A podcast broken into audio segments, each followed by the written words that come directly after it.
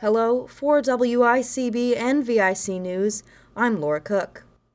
The FBI is opening an investigation into the death of a black man, Andrew Brown Jr., who was shot five times by deputies in North Carolina.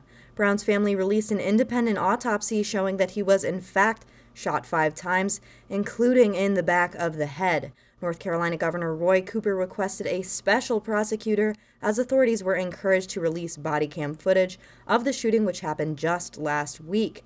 Slow movement of the investigation has contributed to increasing frequency of protests across the country.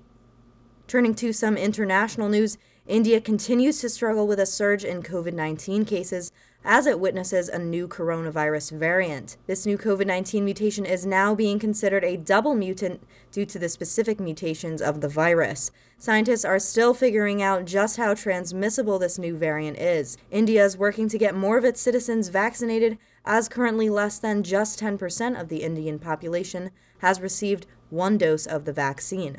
Only 2% of the population is fully vaccinated. In some more positive COVID 19 vaccine news, Governor Andrew Cuomo announces that all New York State mass vaccination sites will be open for walk in appointments beginning tomorrow, April 29th. This applies to eligible adults only for the time being. The walk in first doses will be followed by second dose appointments scheduled automatically after the appropriate amount of time has passed. Governor Cuomo has also adopted new CDC guidelines on mask policies for fully vaccinated people.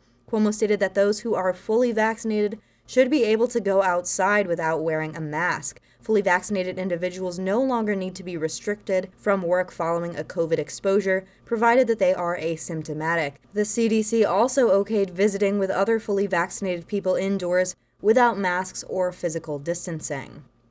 And now for some local, county-wide news. Tompkins County Court is returning to in-person jury trials. The county court concluded the first jury trial convicting Ithaca resident Alexander Mosher of third degree criminal possession of a weapon and two counts of second degree menacing. The trial began on April 19th and finished on April 22nd. And with the return of the Johnson & Johnson vaccine, Tompkins County will be giving out the single-dose shots to anyone 18 and older. Health officials have warned women under the age of 50, however, to remain aware of the rare risk of blood clotting, which is most common in that age group. And now, taking a look at the most up to date COVID 19 numbers, four new positive cases have been reported, while 53 active cases remain in the county. Approximately 147,000 new cases have been reported nationwide. And lastly, a look outside at your central New York weather. Today, partly sunny skies, then showers likely with highs in the lower 80s. Tonight, more showers and then a chance of showers with lows in the upper 50s. Tomorrow, showers once again with highs in the upper 60s. And looking ahead to Friday, chance of showers with highs in the upper 50s. A rainy second half of the week is ahead, but hopefully the sun will start to come out during the weekend. That's all for WICB and VIC News. I'm Laura Cook.